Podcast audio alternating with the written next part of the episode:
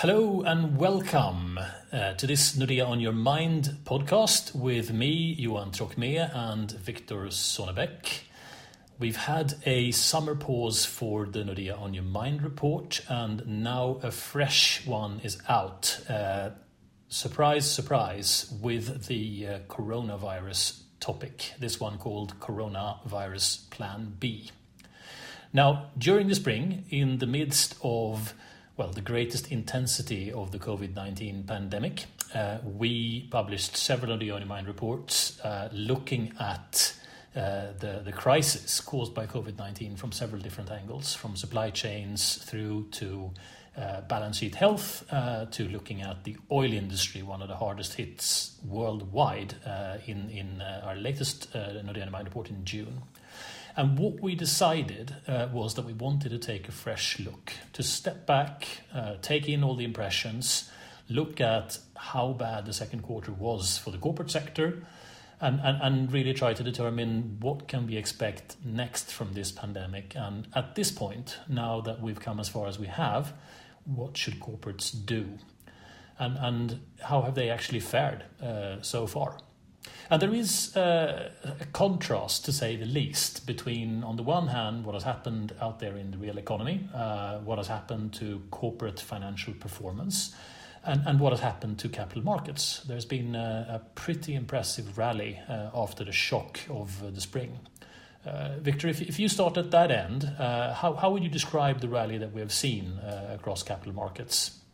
First of all, happy to to be back after the summer with this uh, this uh, hopefully interesting piece, and uh, I think I think we can start by saying that there there is this big contrast between uh, between uh, pre-crisis and post-crisis in that there was a lot of uncertainty, and uh, especially looking at the markets, we saw most of all in in March and April pretty shaky markets, and that was much due to the, the high uncertainty when it comes to what will happen with the development uh, of uh, the coronavirus.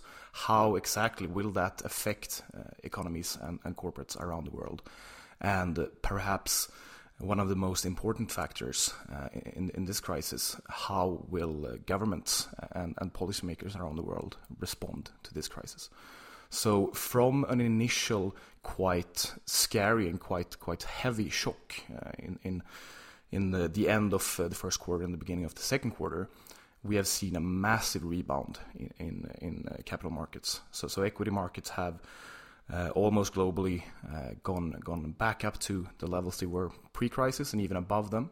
Uh, and looking at the the uh, debt side of markets, so so in this case the iTraxx main and the crossover, so high yield and investment grade companies uh, from a massive shock, they have started to come down a bit again in, in spreads. So, so funding costs uh, have reduced uh, massively compared to the peaks uh, during the, the highest of uncertainty. And no one has a template for what we should expect, right? Since this pandemic is something completely new. But, but we do have a, a crisis a, a little more than 10 years back, the global financial crisis. And if you compare that with the development that we've seen during the, the COVID 19 pandemic, can we compare and, and see how, how bad it was then and how bad it's been now? Yeah, exactly, and that's that's where we are in, in a good spot when it comes to data right now because we do know how have how has uh, the performance for companies uh, developed during the second quarter, and we can compare that to uh, how uh, to two things: how quickly uh, did did the uh, world economy uh, collapse during the financial crisis, uh, and then also how deep was the decline. So, just as a quick comparison, we've looked at how how long after the crisis started. So, so in this case, we have data for two quarters for for the COVID nineteen pandemic. Um, and what was the corresponding decline in, in revenue and EBITDA during the financial crisis. And when it comes to the COVID 19 crisis, we see that it's actually worse. It's been more rapid, and we've seen a revenue decline uh, from the previous peak quarter um, during the COVID 19 crisis of around 20% globally. Uh, and after two quarters in the financial crisis, that uh, figure was around 15%. Um, but what is really interesting here, and I think we're gonna gonna come back to that even more, is that if you look at if you look more towards the bottom lines, looking at the EBITDA instead, it's a massive difference in that companies during the COVID 19 crisis have fared much better than they did during the, the financial crisis. So after two quarters, we had a decline in EBITDA during the financial crisis of uh, almost 40%, um, whereas during the COVID 19 crisis, we've had around 15%. So a smaller decline in EBITDA uh, than, we, than we've seen in, uh, in revenue, which is quite interesting. How is that possible? It, it sounds almost too good to be true. Yeah, I mean, typically it should be right because if, if you if you uh, look at a typical company, you have you have financial leverage in your business. You ha- you have leverage in that if your oper- if if your revenue is is increased by X amount or, or decreased by X amount in this case, typically your bottom line should shrink more, right? Because you have you have uh, costs that you can't simply uh, costs that can't disappear at the same pace as your your top line does. Um, but in this case, we actually see the opposite. And I mean, this this has to do with a lot of factors, but but I think one of the key ones we would argue would be the substantial government support that we've seen around the world. Um, on on the one side, with with uh, helping capital markets, so so helping uh, companies being able to fund. Uh, fund themselves um, at reasonable cost, uh, but at the same time, especially as we've seen in the Nordics, um, helping companies with uh, with uh, temporary layoffs and and other type of support. Right. So so quite different from 2008 and 2009. Uh, quite different, um, and and also given the nature of the shock, it's interesting to see how different it has been um, if we compare sectors. So, so obviously this has led to a, a, kind of spread, if you will, in that some sectors have performed quite well. If you look at the IT sector, for example, given that we're doing this uh, this at a distance from each other, recording this uh, this podcast uh, online rather than, than sitting next to each other, there has been this this massive increase and a massive drive towards a higher degree of of uh, digitalization, uh, which of course helps those companies. But at the same time, if you look at uh, I guess energy market is is uh, is an obvious one uh, given the the shock in the oil price. but also another one would be airlines and hotels. Um, so, so, there's a big difference here in how sectors have been affected and also how how consumer behavior has been affected. Right. Being stuck at home means when we're not traveling, not the same need for fuel and not the same not the same ability to go shopping. Yeah, so, so I guess the question now is uh, if you wanna wanna talk a bit more about how could this uh, how could could a long term recovery look like, and what would be the key key measures or, or key factors uh, for for making this possible? Right, the big the big question, and and to try and, and, and frame it, what is it that we would need to see to have some sort of normal uh, come back. It, uh, it, it, would ultimately be consumers worldwide feeling they no longer need to worry significantly about getting COVID 19, getting sick, or, or, even, or even dying. And, and, and what is needed in order for consumers across the world to feel that, to feel safe again, and no longer have a constraint to what we like to experience, what we like to buy, where we like to travel, whatever.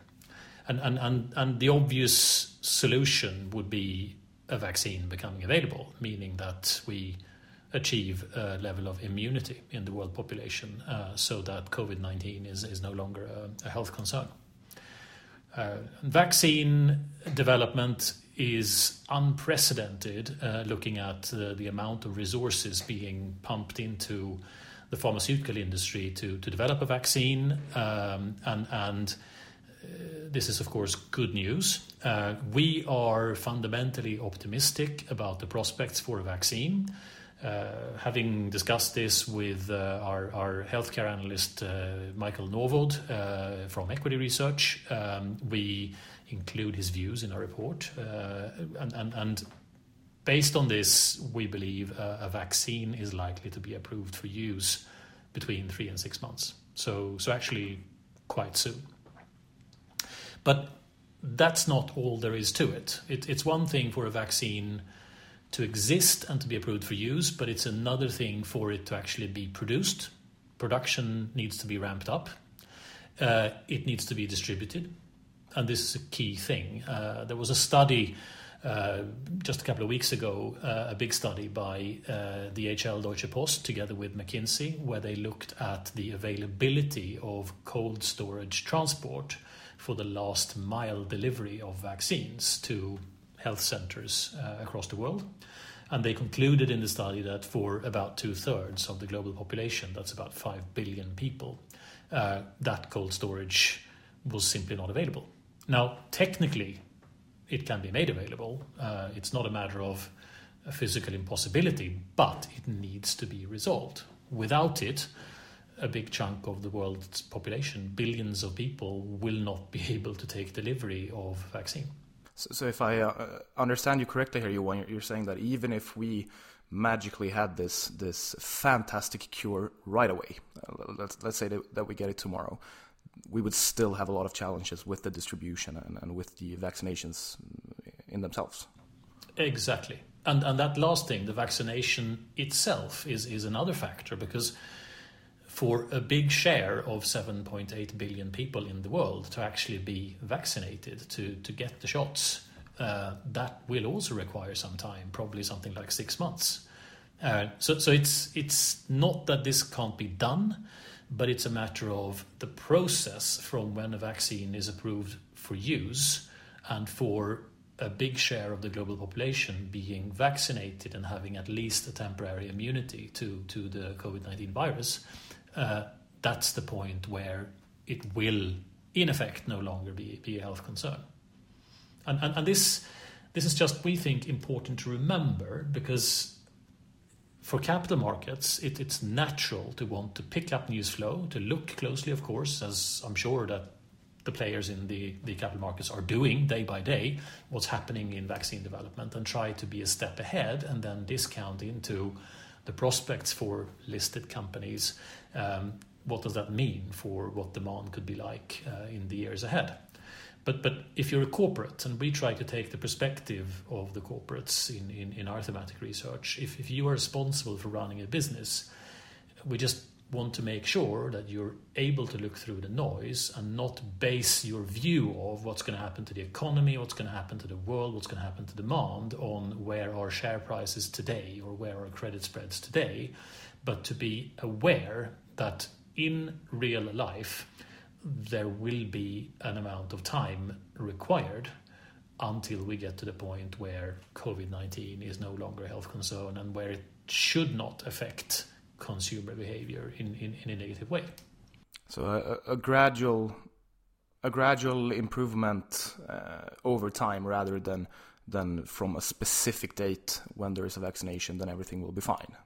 I think that's fair to describe it like that. That it's going to be a process, a step-by-step process, and also the, the, the time factor that you mentioned. I mean, if, if you ask the WHO, they have said that they would expect that it could require two years from a vaccine being available until you can potentially declare the pandemic over. Now, consumer confidence might improve before there is an official declaration that the pandemic is over, but again, two years is a very long time period. And, and, and this is important to be aware of since if we, for example, look at consensus forecasts for listed companies, we can see that consensus forecasts bottomed in June and have since ticked up a bit. And consensus forecasts for next year, 2021, currently stipulate that companies globally are going to have higher revenues and higher EBITDA next year than they did in 2019, which is a year where COVID 19 had, had, had, not yet broken out. So if you just think think about that for a moment, it, it, it, it's it's an interesting observation, right?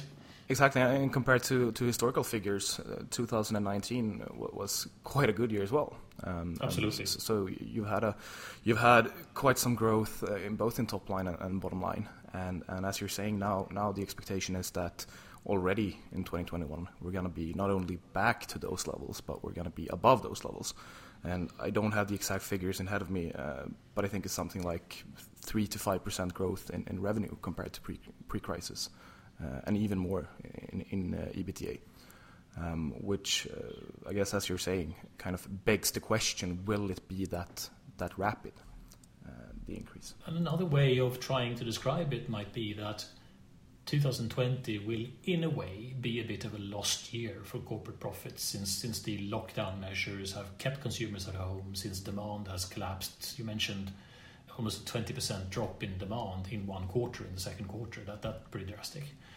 But looking at these consensus forecasts, what they are telling us now is that the entire setback from 2020, from the pandemic, will have been made up for and more already next year. Yeah, it, it really is an, an interesting picture there. And, one part of our report, uh, we discuss a bit about what things could change going forward. So, so, do we see any specific topics or any specific areas where, where people will have changed their, their uh, consumer behavior um, as a result of the, the COVID pandemic, but also where this change will will stick, where it will be more permanent. For example, people buying more outdoor gear, uh, going camping more instead of instead of uh, flying and and things like that. Uh, do you have any specific uh, sp- specific topics there you want that you want to bring up? Just share some thoughts on. I, th- I think that the way to look at it is just to think of some pretty concrete and obvious examples of where irrespective of how quickly might a vaccine become available, how successful will it be, how long might it take to, to vaccinate people worldwide, there might be changes brought by the pandemic which are permanent in nature, changes to consumer behavior. And, and, and, and very important for corporates in those industries to be aware of that and just to include in their planning, in their contingency planning, that even with a positive scenario for vaccine development, they, they, they might need to face a new normal post the pandemic rather than the old normal we came from in 2019. And, and, and the ones that I think are kind of obvious in standing out are travel and hospitality, both business travel and leisure travel, where we might not travel in the future as much as we did in the past, and, and where the mix of destinations might be different. Uh, you mentioned camper vans, maybe not all of us will opt for that during the summer holiday, but certainly there might be more trips to a domestic destination, or, or in the case of us in the Nordics, a European destination, rather than flying to the Maldives or to Thailand or to Hawaii. Um, business travel might get replaced to some extent by video conferencing, uh, since what we have seen so far during this pandemic is that it, it's, it's, it's worked apparently quite well uh, as a substitute. Retail is another great example, I think. We've looked in the past a couple of times at, at, at online retail, at e commerce, and, and, and what we can see from data now is that the, the category that really stands out in, in, in retail sales that has done well uh, is, is online retail, where the shift from store shopping to online shopping has accelerated. And, and just to mention another one, um, remote working. If, if, like we are recording this podcast now, if in the future uh, people are more, more often or, or to a greater extent going to work from home, that might affect not only the demand for travel, but also actually the need for office space, which could have a, a significant impact in the real estate sector. Uh, if, if, if, that's going to be a change of, of lasting nature. So, so there are there are pretty strong examples of areas where the structural change is a factor which is very important to consider beyond what needs to be uh, be aware of uh, regarding the development of the pandemic uh, as such. So, so I guess there are a few questions here. With the first one being, is it reasonable to expect back to normal and even better again in, in the next year already? And then the next question would be, will this happen across the board, or, or will there be lasting effects that will affect companies uh, differently?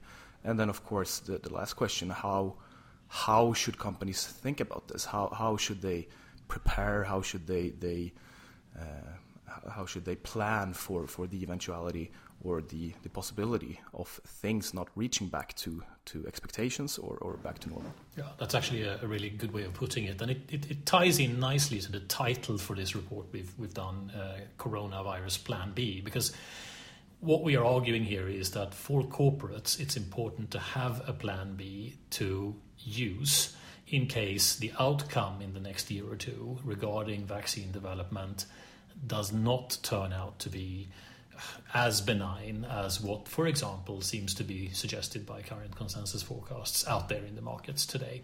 But also, as we've just talked about, not only for vaccine development, for the pandemic, but also for structural change driven by changes in consumer behavior brought on by the pandemic, which, which, which might be there for a number of corporates, which, which is also something they, of course, need to take in and, and, and need to allow for in, in how they want to run their business going forward. On a practical level, this this can have to do with financial contingency planning, like uh, what level of liquidity should you have as a buffer in your business? Do you need additional funding? Uh, do you even need additional equity capital to ensure that you can cope if it takes longer than hoped before we get back to a new normality, or if that new normality turns out to be very different and perhaps in some ways more demanding than the old normal, uh, or both. Yeah. So uh, have a think about the uh, the possibilities going forward, I guess, and, and, then of course for each individual company, the the uh, the things that may affect uh, your business long term, um, as well as the short term, of course. Exactly. Don't assume that COVID nineteen will be a non-issue already next year plan uh, for that not being the case and ensure that you can cope if, if, if that turns out to be the actual outcome. That, that would be our advice. Thank you all very much for uh, listening in to this podcast. Uh, look forward to uh, again uh, seeing you next time uh, for our new Nordea on Your Mind uh, in October, which is going to be about Industry 4.0 revolution or evolution.